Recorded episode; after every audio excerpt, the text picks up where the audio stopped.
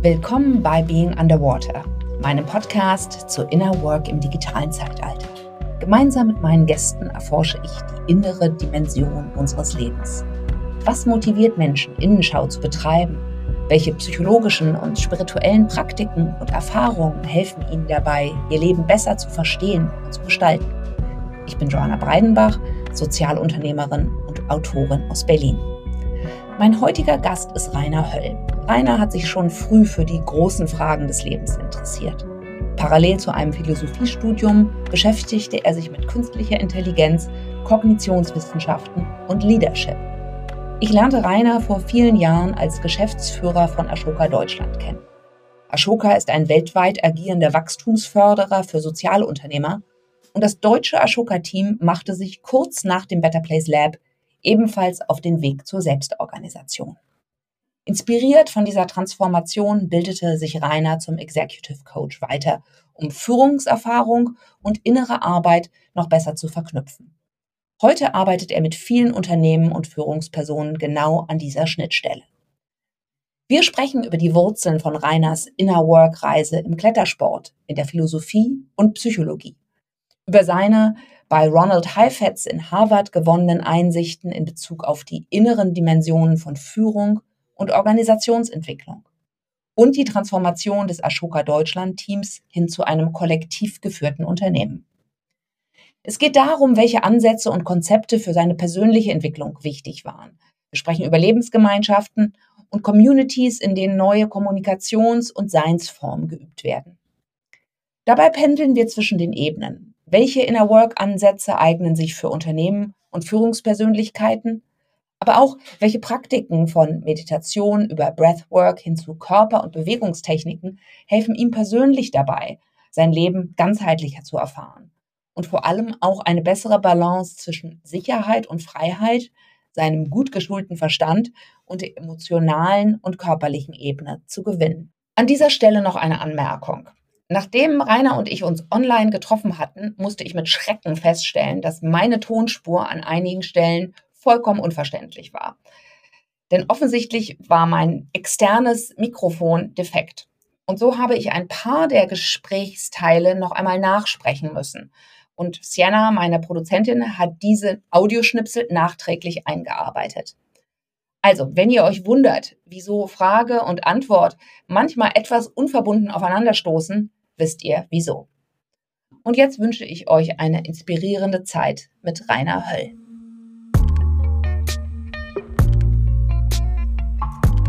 Hallo Rainer, ähm, herzlich willkommen bei Being Underwater.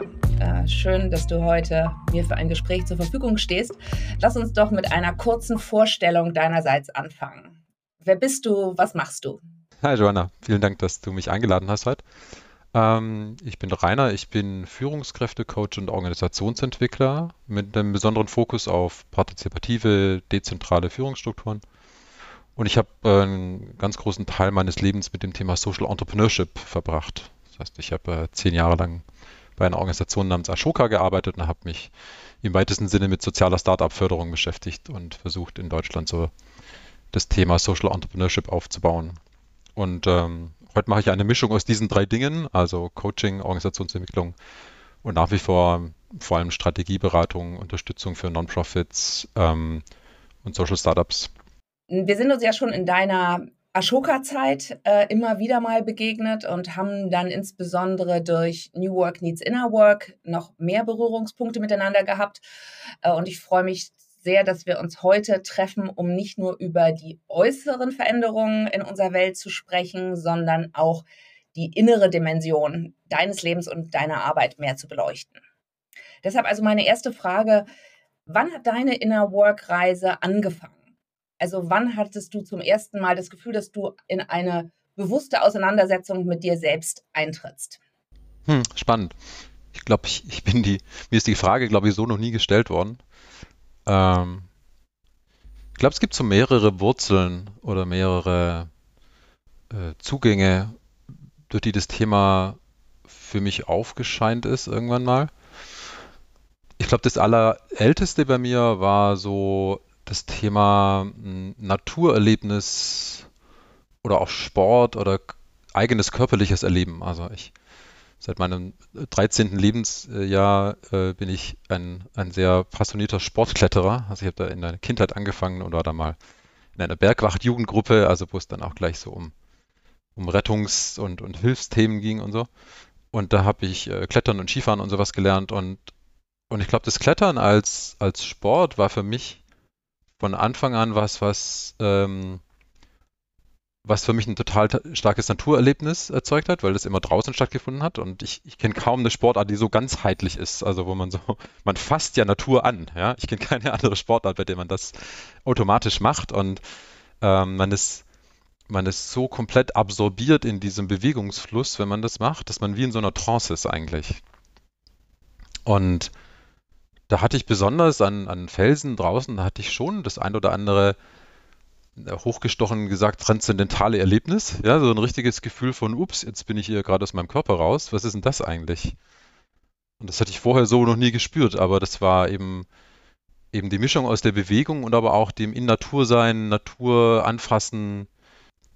Ich habe dann auch so ab und zu mal so, so kleine Solo-Touren gemacht, also Solo-Klettern, jetzt nichts total Schwieriges, ja, ähm, aber so dieses Erlebnis, so auf sich allein gestellt zu sein in so einem Moment, also wirklich auch eine vielleicht etwas risikoreichere Sache zu machen, das hat diese Trance noch vertieft. Also da war ich noch stärker drin und hatte noch stärker ein Erlebnis dieser Art.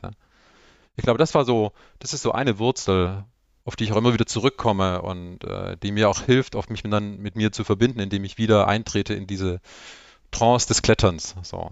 Und ich glaube, das war so mein allererster Zugang zu diesem, was passiert da eigentlich in mir und, und äh, und kann ich das auch reflektieren, was da passiert ist und und, und auch so, so Peak Experience nennt man das ja manchmal, ja, also so eine, so eine Grenzerfahrung zu machen mit seinem eigenen Bewusstsein und auch zu merken, wenn ich bestimmte Situationen herrsche, dann passiert das als äh, im eigenen Erleben, ja, man kann das also irgendwie reproduzieren. Heißt das, dass du dich damals auch theoretisch mit diesen Peak Experiences und Flow States auseinandergesetzt hast? Später dann schon, ja, und ich glaube, das ist so ein bisschen die zweite Wurzel. Ich glaube, bei mir hat dieses Thema mit, mit Inner Work einerseits körperlich angefangen, andererseits sehr stark intellektuell. Also ich habe ähm, in, der, in der Schule mich sehr für Philosophie interessiert und, und wahnsinnig gern so in komplizierten Modellen gedacht und wie, wie kam es noch komplexer und noch abstrakter und so und, und habe mich dann ja später auch für ein Philosophiestudium entschieden, wo ich gemerkt habe, was mich daran anzieht, ist äh, glaube, es gibt von Noam Chomsky so eine spannende Unterscheidung zwischen Problem und Mysterium, ja, dass er sagt, so ein Problem ist was, was wahnsinnig kompliziert ist aber wo du ungefähr begreifst, was die Problemstellung ist und du weißt ungefähr, wie kommt man zu einer Lösung, auch wenn es sehr kompliziert ist. Bei einem Mysterium weißt du noch nicht mal, wie rum du das eigentlich korrekt denken sollst. Und Philosophie war etwas, was mich auf die Art und Weise angezogen hat. So, da gibt es Dinge, da weiß ich noch nicht mal genau, wie soll ich die anfassen gedanklich. Und da wollte ich tiefer rein und deswegen habe ich ganz viel dann in meiner Teenagerzeit schon angefangen, so Philosophie zu lesen, Ken Wilber gelesen, so und, und, und, und diese Sachen und dann später mich tatsächlich auch fürs Studium entschieden, weil ich, weil ich dachte, ich möchte da noch tiefer rein und noch abstrakter und so und und habe das dann äh, total genossen, besonders in diese theoretischen Philosophiebereiche zu gehen, also Philosophy of Mind, äh, Philosophy of Psychology, so diese ganzen Bereiche Kogn Kognitionswissenschaft, auch später dann KI. Wenn mich genau das interessiert hat, was ist eigentlich Denken? Was passiert denn da? Und wie hängt es zusammen mit Emotionen? und wie funktioniert eigentlich Entscheiden im Kopf? Was ist Bewusstsein? So diese ganz äh, tiefen Fragen zu, was ist das innere Erleben, wenn man es jetzt mal begrifflich, konzeptionell versucht zu begreifen? Äh, bist du in einem religiösen Elternhaus aufgewachsen? Also bist du irgendwie in dieser Hinsicht geprägt worden? Oder war das eher deine eigene Neugierde, die dich in diesen Fragen angetrieben hat? Ja, es war, war blanke Neugierde und ich hatte tatsächlich keine besondere spirituelle oder auch religiöse Prägung jetzt aus meinem Elternhaus. Also ähm, ich bin zum Kommunionsunterricht gegangen, wie es sich für einen katholischen Jungen gehört, ja, und bin dann auch ab und an mit den Eltern, manchmal später auch ohne die Eltern, so in die Kirche gegangen, aber bei mir hat es nie viel getan. Also das hat mich nicht berührt. Das war Tradition und das hat man so gemacht und, und ich bin auch bis heute ein sehr unreligiöser Mensch. Äh, das hat bei mir nie so richtig gezogen. Äh, was ich aber hatte, das ist ein interessantes Stichwort eigentlich, ich hatte eine, eine katholische Religionslehrerin in der Schule, die sich entschlossen hat, äh, den, den Lehrplan komplett zu ignorieren und die hat mit uns als weiß nicht, 13-, 14-jährigen Schülern hat die Dinge gemacht, die, glaube ich, viele innere Erweckungserlebnisse bei mir letztlich kreiert haben. Also die hatten mit uns ähm, Viktor Frankl gelesen und äh, äh, gewaltfreie Kommunikation gemacht, ja, also, also mit 13, ja. Äh, wo ich heute denke, ja, mein Gott, äh, das sind genau die Dinge, die heute so in Managementzirkeln die große Revolution zum Teil in den Führungsmodellen bedeuten. Und damals war das im Grunde schon bekannt. Also äh, ich bin da manchmal frappiert. Aber was interessant war, war, dass sie eben von den vielen Lehrern an unserer Schule die einzige war, die gesagt hat, so, okay, jetzt lernt ihr hier gut schreiben und ihr lernt gut rechnen. Und was macht ihr dann damit? Ich meine, ihr als Person, was, was ist denn das dann? Also, wo geht ihr da hin damit? Und wie macht ihr da Sinn daraus? Und wer seid ihr eigentlich als Person? Und wo wollt ihr eigentlich hin? Also sie hat als einzige diese Grundfragen gestellt, also was man heute so Persönlichkeitsbildung nennen würde. Und ist damit uns ziemlich tief eingestiegen. Ich erinnere mich zum Beispiel an eine Aktion, die sie mit uns gemacht hat, da haben wir es über, da ging es um Geschlechteridentitäten und dann hat sie gesagt, so, also wir 13, 14 Jahre, dann hat sie gesagt, pass auf, wir fahren in die nächste Kreisstadt, 10 Kilometer weg. Die Jungs ziehen sich als Mädchen an und die Mädchen ziehen sich als Jungs an. Wie geil! Und dann gehen wir mal in die Fußgängerzone und kaufen mal Schuhe oder bestellen was zu essen. Ja? Und das habe ich bis heute nicht vergessen, äh, dieses, äh, dieses Experiment, weil es natürlich äh, total aus der Komfortzone war oder man gemerkt hat, ja, okay, äh, man kann sich als Junge, wenn man einen Rock anhat, nicht breitbeinig in die Bahn setzen. Das geht nicht. Ja? Und, und, so. Und sie war eben sehr gut darin, diese, also mutige Experimente mit im Endeffekt Kindern zu machen, um sie zu fragen, so, wer, wer bist du? Was passiert da in dir und, und was willst du damit machen? Und ich glaube, das hat mich jetzt äh, deutlich stärker geprägt als das, was ich aus dem Elternhaus mitbekommen habe. Ich glaube, es waren diese mhm. Dinge, die eigentlich bei mir so den, den, den ersten Kick gegeben haben, so in diese Richtung. Ja, wie gesagt, ich habe das dann vor allem über viele Jahre, glaube ich, vor allem intellektuell ausgelebt. Also ich, das dann total genossen, so immer noch tiefer in diese Theorien hinabzusteigen und so und ähm, dann Heidegger gelesen und so äh, und, und, mich ganz viel damit beschäftigt, so was ist mit Heidegger und KI und wie hängt das miteinander zusammen und Welterleben aus einer äh, aus einem intuitiven äh, heraus versus das analytische und so. Also das, das sind Dinge, die ich über Jahre so, so tief gegraben habe. Hattest du einen Freundeskreis, in dem du deine intellektuelle Faszination für Philosophie teilen konntest? Ähm, ich hatte noch in der Schule hatte ich einen über Jahre mit vier, fünf Freunden einen Debattenclub. Äh, das weiß ich noch. Da haben wir uns viel über solche Fragen unterhalten, also ethische Fragen, aber auch solche, solche Fragen. Und äh, das Lustige ist, wir haben uns damals einen, ähm, einen jährlichen Fragebogen aufgestellt, den wir und den jeder von uns ausgefüllt hat und den wir uns dann immer so um Silvester herum vorgelesen haben. Und den fülle ich immer noch aus. Also seit 25 Jahren äh, beantworte ich zu Jahresende dieselben Fragen. Schön. Äh, für mich ist es so, also ich bin kein großer Tagebuchschreiber, äh, aber dieses immer wieder schriftlich niederzulegen, wo man steht, hat für mich eine ganz große ähm, Einsicht bewirkt, auch wie ich mich verändere. Ja, dann liest man seine Antworten vor, vor fünf Jahren und denkt sich, ach echt, so war ich, was hat sich denn da bei mir verändert? Also ich beantworte zum Beispiel, das ist eine Frage, ich beantworte seit 25 Jahren jeden, am Ende jedes Jahres die Frage, äh, wie möchte ich am, am, liebsten sterben? Und das ist großartig, äh, weil man immer wieder so auf diese letzten Dinge hingeführt wird und immer wieder sich so verorten muss, was man eigentlich gerne, gerne hätte, ja. Nach dieser langen, eher intellektuellen Beschäftigung mit Sinnfragen, wie kam es dann dazu, dass du dich auch wirklich ganz praktisch und so eher erfahrungsbasiert mit Inner Work beschäftigt hast? Ich glaube, ähm, so an dieser Schnittstelle von so Philosophie zu Psychologie habe ich dadurch, dass ich immer mehr Arbeitspraxis hatte äh, und gemerkt habe, ah, okay, wie, wie verhalte ich mich denn in Organisationen? Äh, auch wie führe ich Leute, als es dann irgendwann relevanter wurde, äh, wenn ich eine Führungsverantwortung hatte, habe ich mich immer mehr gefragt, äh, so wie balanciere ich eigentlich am besten diese Wirtschaftszusammenhänge oder diese Wirtschafts-, wirtschaftlichen Anforderungen und die psychologischen Anforderungen in einer Organisation aus? Also wie, wie macht man das eigentlich gut, dass man mh, hm, reflektiert, wie man sich selbst in, der, in einer Organisation oder in einem Arbeitszusammenhang und auch in einer Gemeinschaft gibt versus der eher Aufgabenanforderung. So, was muss diese Organisation jetzt leisten? Und ich habe zum Beispiel eine große Affinität entwickelt für Persönlichkeitstests. Ich habe immer wieder neue ausprobiert und immer wieder geguckt, was kommt denn da raus. Also MBTI kennt man vielleicht ja oder oder Big Five oder verschiedene Konflikttypen-Tests und so weiter. Und das war für mich immer ein total tiefgehendes Feedback, wenn ich so gelesen habe, in was für sozusagen Kategorien man äh, zu welchem Grad einsortiert wird. Und das hat, war für mich eine total gute Brücke in so eine Selbstreflexion. Auch ich habe mehrmals so 360-Grad-Feedback-Dinge gemacht, ähm, die mir auch gezeigt haben, aha, so sehe ich mich und so sehen mich die anderen. Und dann darüber zu sprechen, wo, wo ist denn vielleicht ein Unterschied. Also ich glaube, das war für mich so eine Brücke vom Intellektuellen stärker ins Erfahrungsbasierte. Und das mache ich bestimmt schon seit so 15 Jahren oder so, immer wieder diese Sachen.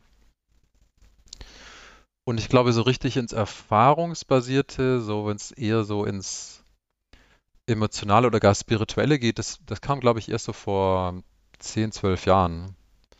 Ich glaube, ein Schlüsselerlebnis war so, ich habe einen Leadership-Kurs gemacht an der Uni. Ich habe dann nach meinem Philosophiestudium habe ich nochmal was Praktisches studiert, also zwei Jahre lang so eine Art MBA gemacht, Master of Public Administration, also eher für den Non-Profit-Sektor. Und da gab es einen Leadership-Kurs von einem äh, legendären Prof namens Ronald Heifetz, hieß Adaptive Leadership. Und ich war der Teaching Assistant, also ich habe einmal den Kurs gemacht und dann im nächsten Jahr mitgelehrt. Und da fing es bei mir an, dass ich mich stärker sozusagen aus der analytischen Distanz in die Sache selber reinbegeben habe, weil ein Teil dieses Leadership-Konzepts auch ist, dass man merkt, was passiert bei mir emotional in bestimmten Gruppensituationen. Also zum Beispiel eine tolle Unterscheidung, die ich, die ich von ihm gelernt habe, ist, ähm, er unterscheidet zwischen uh, to hold steady und to hold back. Also er sagt, es gibt Situationen, wo du passiv bist, in einer Gruppendynamik zum Beispiel, ähm, und du bist, du hältst dich zurück, weil du zum Beispiel verschreckt bist von der Dynamik. Du merkst, es ist mir zu laut oder das ist mir zu viel oder ich bin verängstigt oder es gibt irgendetwas, was mich hemmt, in die Situation einzusteigen. Und da gibt es aber, im Gegensatz dazu, gibt es das Hold Steady, das ist das, ich könnte rein, ich würde es mich auch trauen, aber ich sehe, dass die Organisation etwas anderes braucht oder dass das System gerade etwas anderes braucht, also halte ich mich bewusst zurück. Und das ist vom oh. Verhalten her von außen, das ist exakt dasselbe, aber wenn ich in mich reinschaue, macht es einen riesen Unterschied, ob ich sozusagen reflexhaft draußen bleibe oder ob ich bewusst draußen bleibe. Und man braucht eine große, einen großen Raum in sich, um das bei sich beobachten zu können, ob man das gerade bewusst macht oder ob man reflexhaft reingeht oder draußen bleibt. So. Und das ist jetzt so ein Mini-Ausschnitt aus diesem äh, Katalog von Leadership Skills, die man da trainiert bei ihm. Aber der war für mich total einprägsam. Und ich war, glaube ich, ich war, als ich dieses Studium gemacht habe, war ich schon an dem Punkt, dass ich mir gesagt habe, ich habe eigentlich gar kein Interesse mehr an Intellektualität. Also es interessiert mich gar nicht so sehr, Kurse zu machen, wo ich Dinge lerne, die ich auch in einem Buch lesen könnte. Das war da irgendwie schon durch bei mir, sondern ich habe dann nur Kurse gewählt, äh, die ja, transformative sind, wie man so sagt, ja, also wo du halt anders rauskommst, als du reingegangen bist wo du merkst, ich habe eine andere Brille jetzt. Ich sehe Dinge anders. Ich kategorisiere meine Wahrnehmung anders. Es landet bei mir emotional anders. Okay, das klingt jetzt alles wirklich super reflektiert. Ähm, und äh, bis jetzt beschreibst du so ein bisschen deinen Werdegang, als wenn es ein großer, ebenmäßiger Fluss gewesen wäre. Und hm, da frage ich mich dann schon, es gab doch auch bestimmte Brüche oder innere Dilemmata, die du versucht hast durch Philosophie, die Persönlichkeitstests oder Introspektion in den Griff zu bekommen, zu lösen oder zu heilen? Ja, mein Gott, das hört sich immer im Nachhinein wie ein, wie ein großer Fluss an, aber ich weiß es nicht. Das in dem Moment, als ich drin war, so logisch war. Also, ich glaube im Nachhinein, und das wird mir aber in den letzten fünf Jahren oder so, wird mir das erst so richtig klar, dass viel von dieser Intellektualität auch eine Flucht war. So. Also dieses, Dinge aus der Distanz analytisch von oben anschauen zu können, das ist für mich etwas, womit ich ein Gefühl von Kontrolle habe über die Welt, über mein Umfeld. Ja? Das heißt, die Herausforderung für mich ist eigentlich jetzt nicht, Dinge nochmal toller zu begreifen oder nochmal smarter irgendwie analysieren zu können, sondern die Herausforderung für mich ist eigentlich, in die Emotionen reingehen zu können. Also in das, in das rohe Erleben reingehen zu können. Und ich glaube, wenn du nach einem Bruch fragst, ich glaube, das ist für mich so ein ganz großer Bruch gewesen, als ich das irgendwann mal so Stück für Stück verstanden habe und ich bin immer noch dabei, es zu verstehen. Ja? Ähm, dass es ähm, dass es ein reflexhaftes oder fluchtartiges Handeln gibt, ähm, in das man sozusagen äh, reflexhaft äh, reingeht, ja, und dass es aber auf der anderen Seite auch eine Chance gibt, ähm, daran zu arbeiten, dass man sich automatisch solche Strukturen sucht, die einem Sicherheit geben, indem man in den Momenten, wo man reingehen möchte, diesen Moment kurz anhält und sagt, ah, warum gehe ich gerade in eine Scheinsicherheit hinein? Warum gehe ich gerade in einen Bereich, wo ich mich total wohlfühle? Einfach weil ich ein Sicherheitsbedürfnis erfüllen möchte, wodurch mich das eigentlich auf eine Art auch beschränkt. Also wo ich merke, da bin ich eigentlich zu rigide, da bin ich eigentlich zu festgelegt, das blockiert eigentlich Entwicklungspotenziale von mir.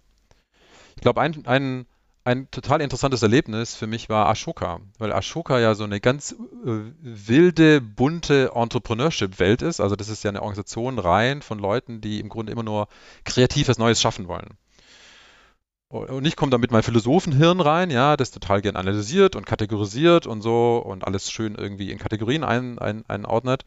Und dann bin ich sozusagen schockartig konfrontiert mit Leuten, die auf eine total kreativen, manchmal auch total chaotischen Art und Weise Dinge entwickeln, wo ich merke, diese Disziplin beherrsche ich gar nicht. Also ich fühle mich total außerhalb der Komfortzone, einfach mal komplett ins Unbekannte zu gehen und nicht zu wissen, was rauskommt und ein Risiko einzugehen und nicht so richtig zu wissen, in welche Kategorie passt das jetzt eigentlich. Also das war für mich eine ganz große Kulturschock, wo ich gemerkt habe, hier habe ich durch meine sozusagen Sicherheitspräferenz, vielleicht auch durch das deutsche Schulsystem, das da sicher auch seinen Teil beigetragen hat, habe ich eine Rigidität mitgebracht, ähm, die auf eine Art und Weise aufgeweicht werden muss, wenn ich wirklich da mitspielen können möchte oder das miterleben können möchte oder einen Beitrag äh, leisten können möchte.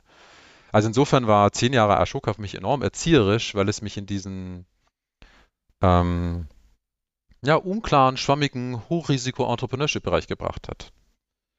Aus, der, aus dem schwäbischen Ingenieursausgerichteten Gymnasium. Ja, also ich meine, da, da gibt es ja auch so eine historische Prägung, glaube ich.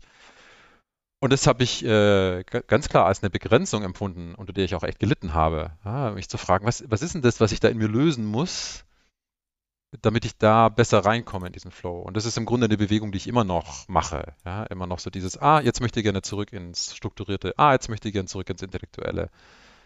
Was kann ich denn jetzt machen, um innerlich loszulassen und sagen, jetzt lass es einfach mal laufen, mach dich locker, guck, was bei rauskommt, lass dich auch mal Prozesse ein, die offen sind.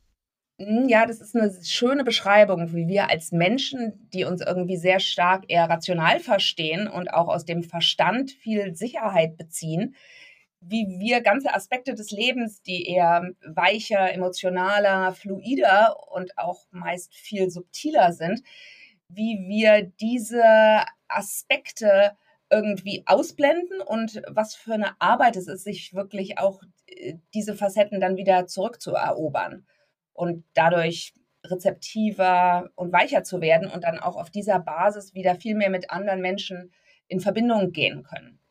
Ähm, mich würde interessieren, welche Rolle in diesem Prozess der Transformationsprozess gespielt hat, den ihr mit Bettina Rollo bei Ashoka durchlaufen seid. Denn ihr habt ja sehr ähnlich wie das Better Place Lab eine eher klassisch hierarchische Führung bei Ashoka abgeschafft und das Team selbst organisiert neu aufgebaut. Und im Zuge von dieser Transformation hat sich dann ja auch deine Rolle sehr stark verändert.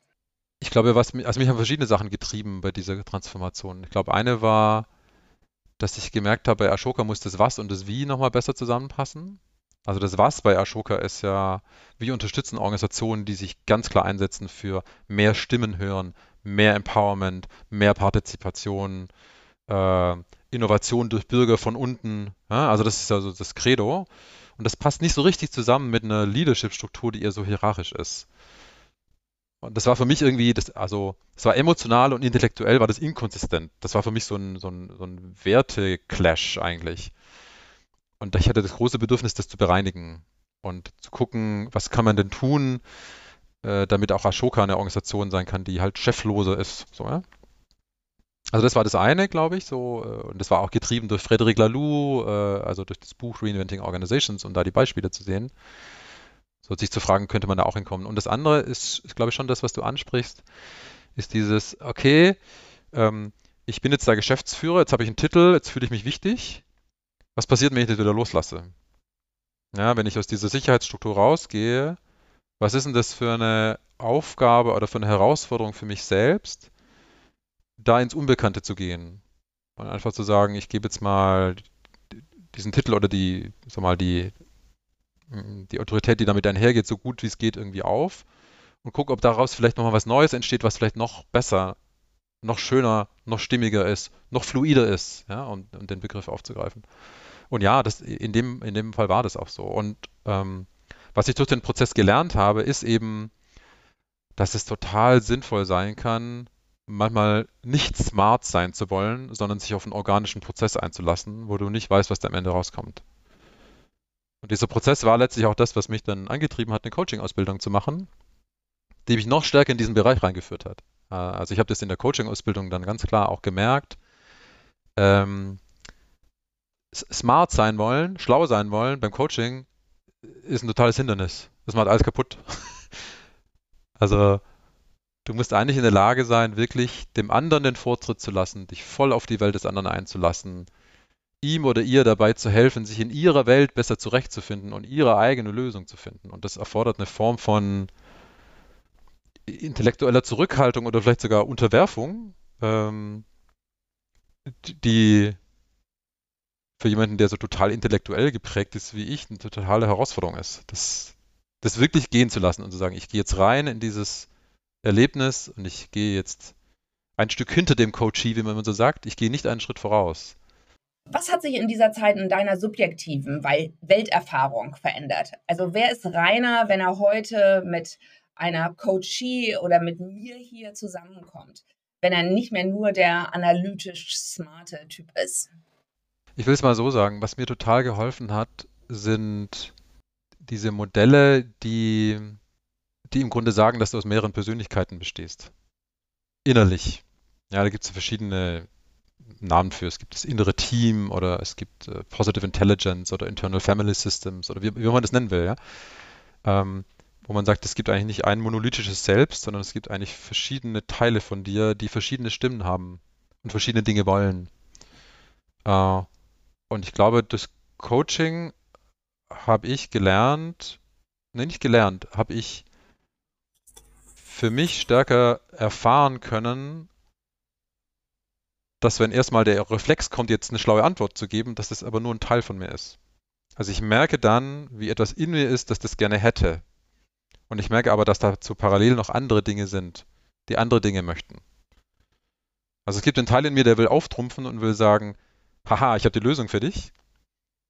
Und ich weiß aber aus Erfahrung, wenn ich, wenn ich diese Stimme zu laut werden lasse, dann führt die im Endeffekt an einen sehr einsamen Ort. Weil da kein Raum ist für andere.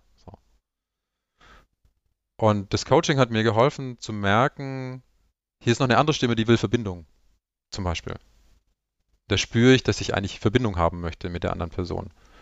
Und ich kann dann bewusst entscheiden oder in mir spüren, dass ich die Stimme, die schlau sein möchte, jetzt einfach mal ein bisschen leiser werden lasse und in die Stimme der Verbindung gehe oder der Stimme den Vorzug gebe. Und dieses innere, den inneren Chor besser hören, so zu merken, wenn eine Stimme kommt und dann, und dann sie auch wieder gehen zu lassen und sie nicht, sie nicht zu verwechseln mit sich selbst, ja, sondern nur eine eben im inneren Chor. Das, ich glaube, das ist eine ganz entscheidende Veränderung in meiner Art, wie ich jetzt auch durch die Welt gehe. Ähm, weil ich das in jeder Situation brauche. Also, mein Gott, man hat es in der Partnerschaft, man hat es mit den Kindern, ja. Ich meine, die Kinder, ein Freund von mir hat mal gesagt, wenn du Kinder hast, brauchst du keine Schattenarbeit machen. Ja, die wissen ganz genau, welchen Knopf sie drücken müssen. Die wissen ganz genau, was sie sagen müssen, damit du ausrastest, weil sie natürlich wissen, welche Stimme ist bei dir manchmal die lauteste. Und in so einem Moment kurz verharren zu können und sagen zu können, ah ja, okay, jetzt ist das hier gerade getriggert, atme mal durch, gib dem nicht so viel Raum, lass mal das andere laut werden. Also das, das hat für mich eine ganz fundamentale Art und also Veränderung in der Selbst- und Weltwahrnehmung mit einhergebracht. Äh, dazu eine Frage. Ich weiß, worüber du sprichst und ich merke aber auch, dass es mir persönlich wirklich schwer fällt, diese anderen Aspekte gleichwertig zum Vorschein kommen zu lassen. Also meine mehr emotionalen Stimmen sind ja meist viel langsamer als mein Verstand und ich komme mir dann häufig naiv oder sogar dumm vor. Gelingt es dir, dich von dieser Prägung zu lösen und andere Facetten wirklich gleichberechtigt ins Spiel zu bringen? Also ich habe, ähm, wir haben zu anderer Gelegenheit mal kurz darüber gesprochen, dass ich äh, vor zwei Wochen äh, auf einer einwöchigen Training war zum Thema Micro-Solidarity von Richard Bartlett. Und da, da wurde viel mit Internal Family Systems gearbeitet, worin ich nicht ausgebildet bin oder so, ja. Aber äh, bei Internal Family Systems gibt es eine Unterscheidung zwischen den, äh, den Exiles, den Protectors und den Managers. Also es gibt innere Stimmen in dir oder Teile in dir, die du irgendwann in deiner Kindheit äh, beschlossen hast zu verdrängen.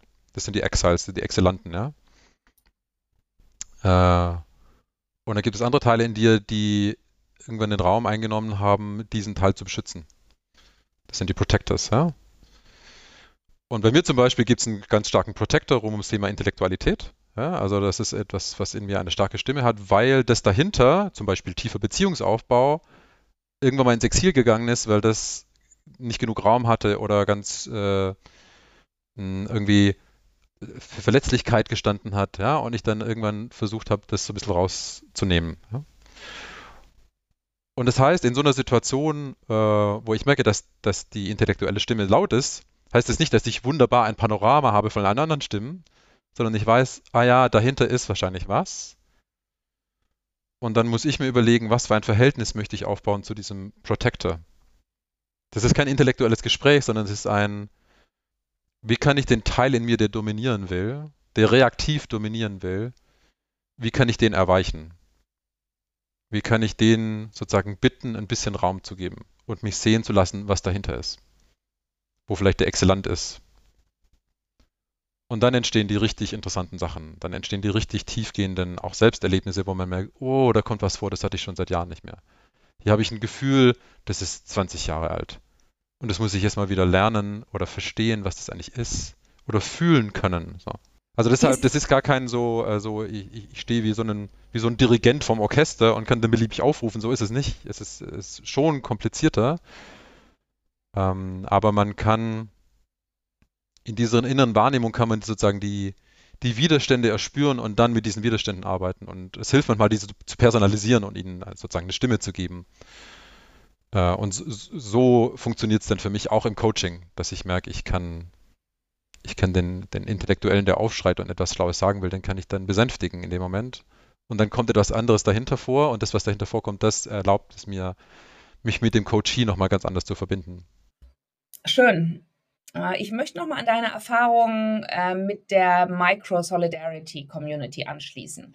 Ähm, ich weiß, dass du immer wieder dich mit Communities beschäftigst, die versuchen, neue dezentrale Lebensformen im Außen zu prägen und dafür dann auch ganz bewusste innere Arbeit machen.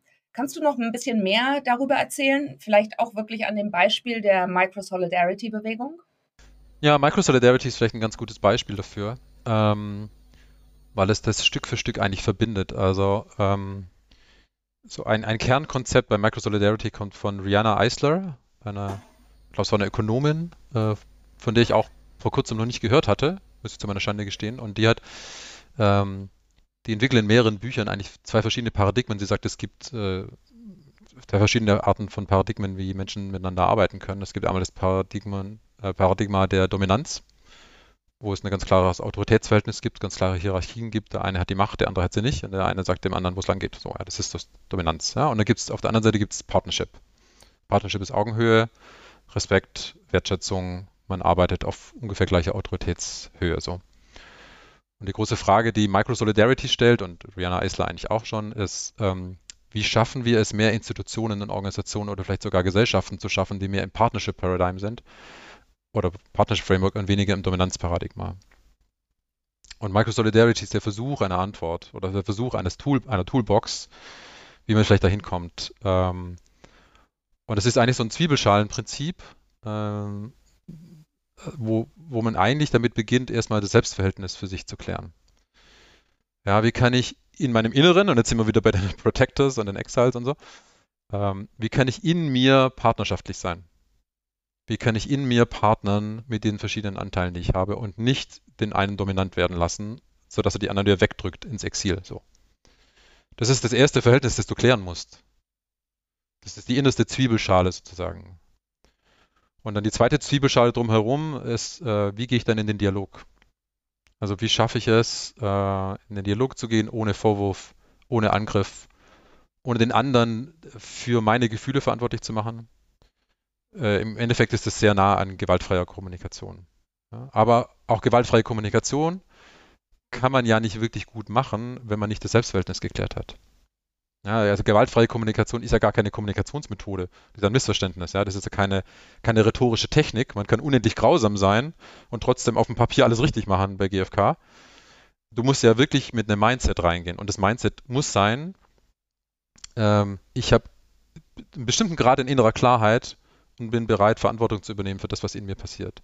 Und dann kannst du in den Dialog gehen auf eine äh, friedliche, partnerschaftliche Art, ohne in die Dominanz zu rutschen. So. Und dann das nächste, die nächste Zwiebelschale ist das, was bei Richard Bartlett so die Crew genannt wird. Das ist so die, die, die Größenordnung, so vier, fünf, sechs Leute, wie die Crew von einer kleinen Segelyacht, ja, so ungefähr. Das ist eigentlich so Teamstärke. Das ist das, wo 90 Prozent der Arbeit gemacht wird auf dieser Welt. Ja, in so Gruppen von vier bis acht oder so. Ja. Und da geht es dann so um die Frage, äh, wie schaffe ich es dann da auch Teamdynamiken zu lesen? Wie schaffe ich es da Konflikte zu lösen? Wie schaffe ich es, äh, äh, Entscheidungen zu treffen?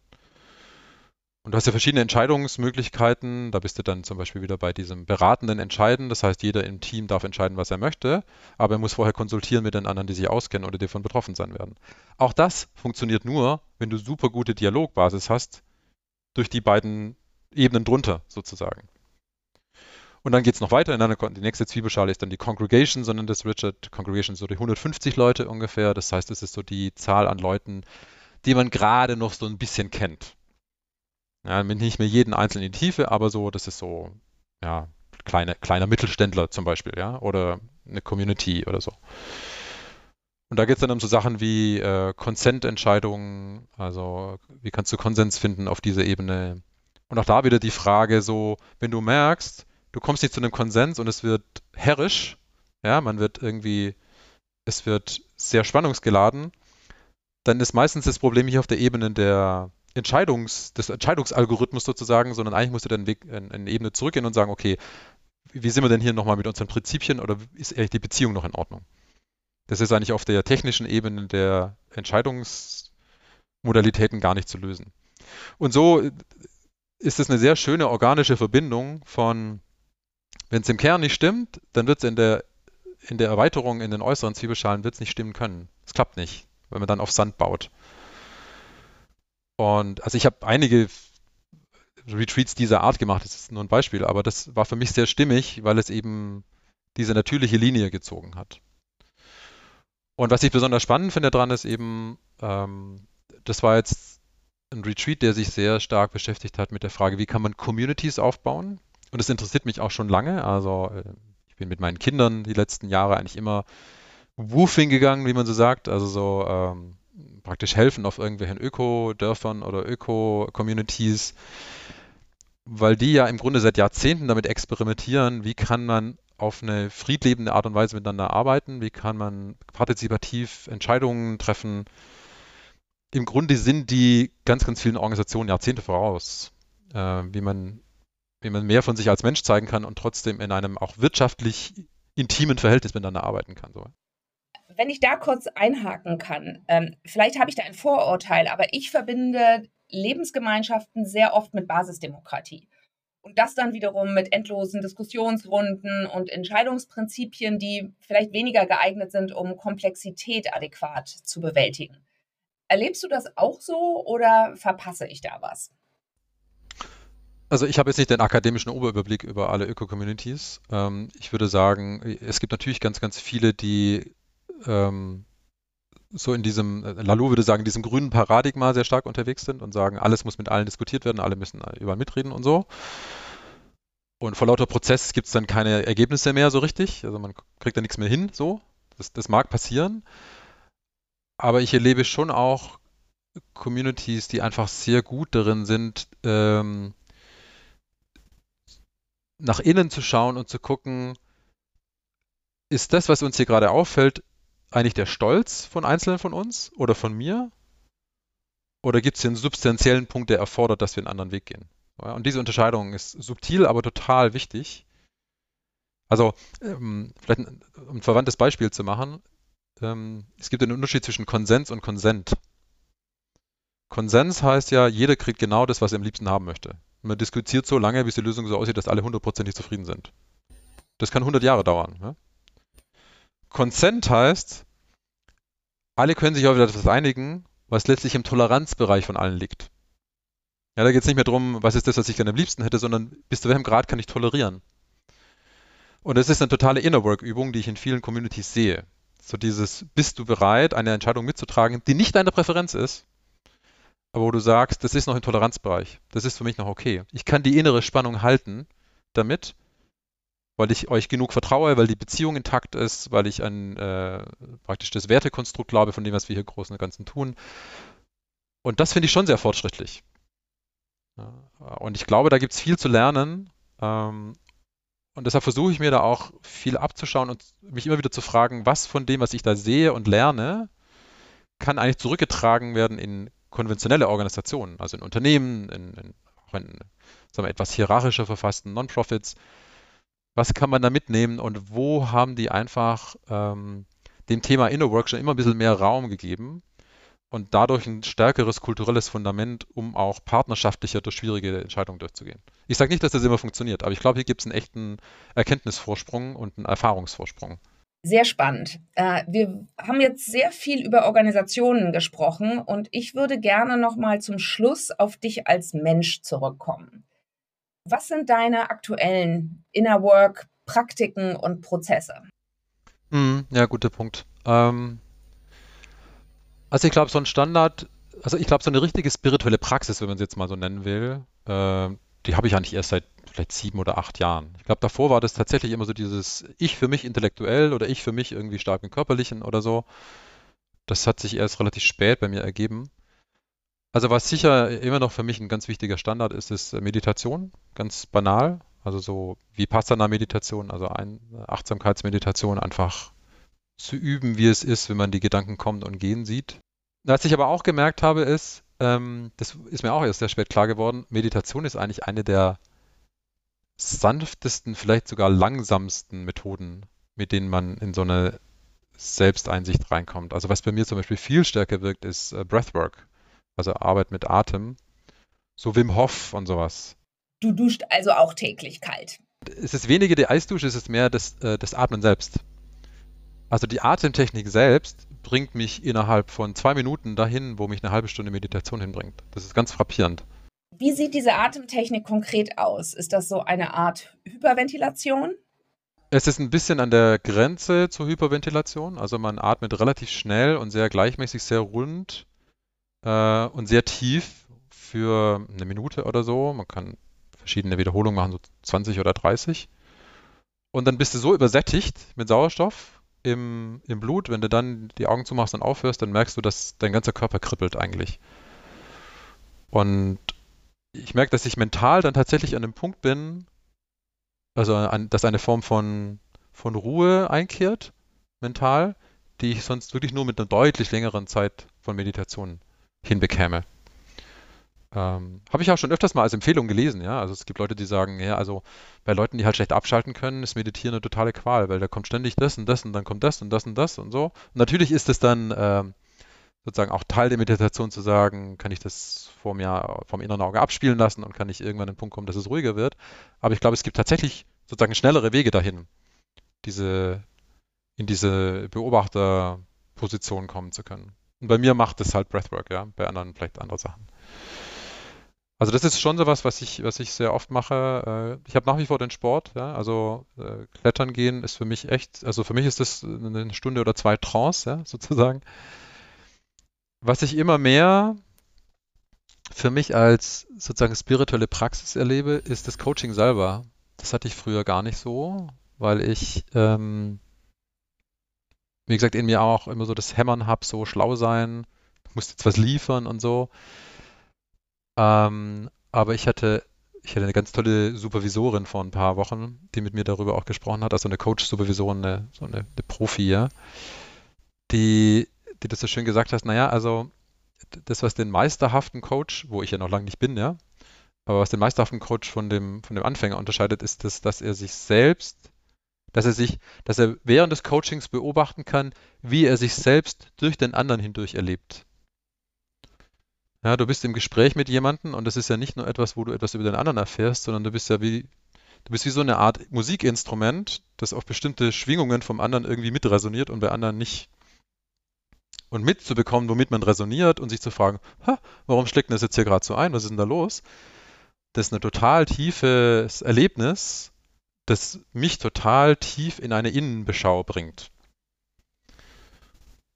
Und diese Supervisorin sagt dann auch so schön, naja, also eigentlich äh, ist, ist Coaching auch immer ein heilendes Gespräch, auch für den Coach selbst. Und das habe ich im Grunde fast jeden Tag, weil ich das ja sozusagen als Beruf mache. Ähm, und ich versuche das auch danach, also schriftlich zu reflektieren. Also ich setze mir dann nach jeder Coaching-Session hin und schreibe auf, so, wie waren das jetzt eigentlich gerade? Was waren so Dinge, wo ich hätte tiefer reingehen können? Was waren so Dinge, wo ich getriggert worden bin? Was ist da eigentlich abgelaufen? Wo gab es so einen Parallelprozess? Ja, wo bin ich praktisch mit dem anderen mitgeschwommen? Weil ich mich im anderen wiedererkannt habe. Und wo habe ich mich reinziehen lassen, wo konnte ich sehen und bin dann aber nicht mitgegangen. Ich finde es total spannend, diese Grenze und die Wechselbezie Wechselbeziehungen zwischen dir selbst und deinem Gegenüber präziser sehen zu können. Und hm, auch sehr schwierig, denn ich zum Beispiel habe in solchen Situationen oft einen ziemlichen Leistungsdruck. Also ich möchte gut sein, ich möchte meinem Gesprächspartner neue Einsichten verschaffen. Wie gehst du mit Erwartungshaltungen um? Deinen eigenen und denen deiner Klienten? Ich glaube, ich habe da so eine gewisse Schicksalsergebenheit entwickelt. Ähm, also, sorry, ich streue wieder was Intellektuelles ein, ist vielleicht meine Art, das jetzt zu machen, ja, aber ich habe ich hab mal eine Studie gelesen, wo mal ähm, sozusagen empirisch untersucht wurde, wie, wie gut Coaches sind. Ja?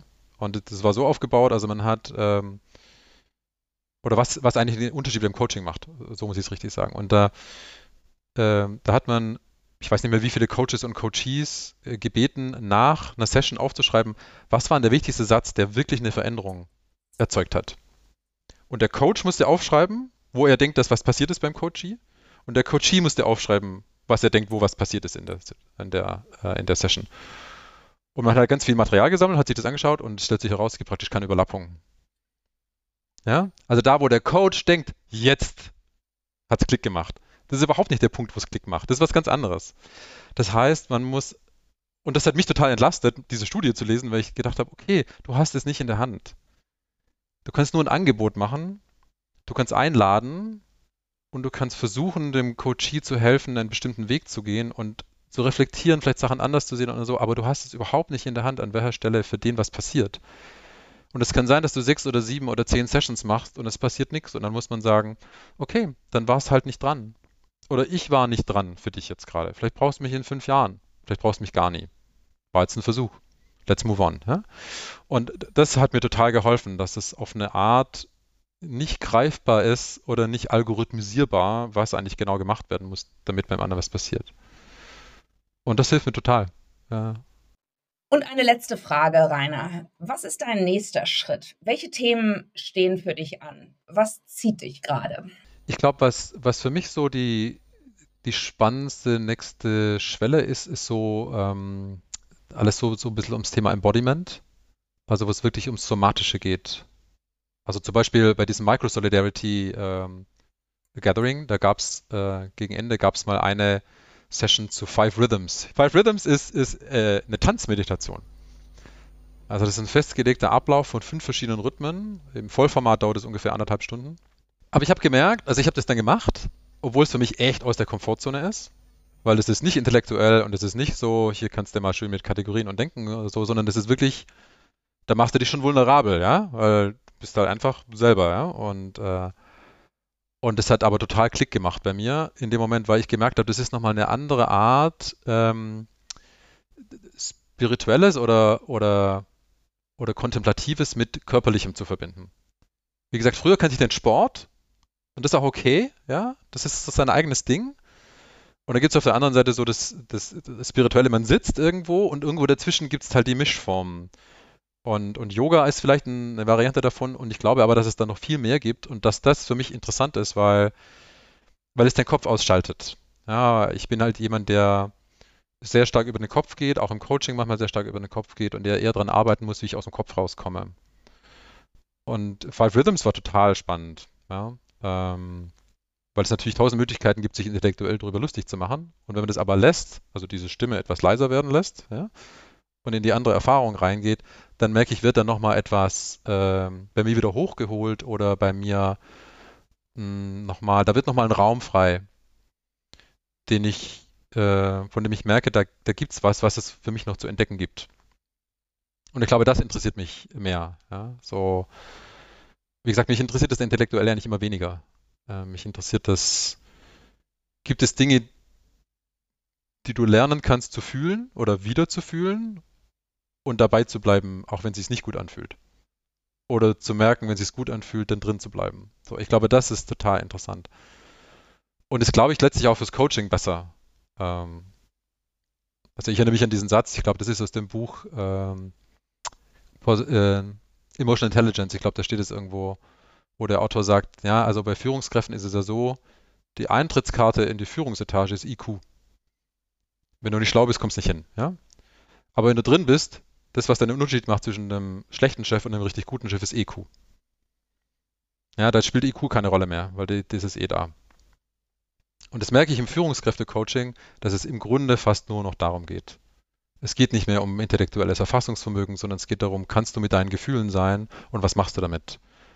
Und kannst du mit anderen drüber sprechen? Kannst du lesen, was andere brauchen? Was kannst du konstruieren, bauen, sagen, damit andere einen emotional guten Raum haben, um ihre beste Leistung zu bringen oder was auch immer gefordert ist in dem Moment.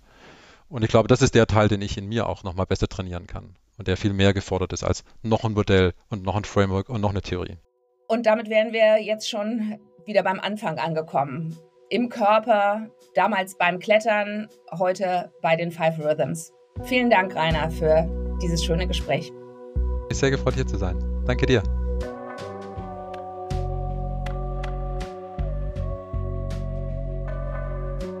Being Underwater ist eine Produktion von Joanna Breidenbach und Sienna Powers.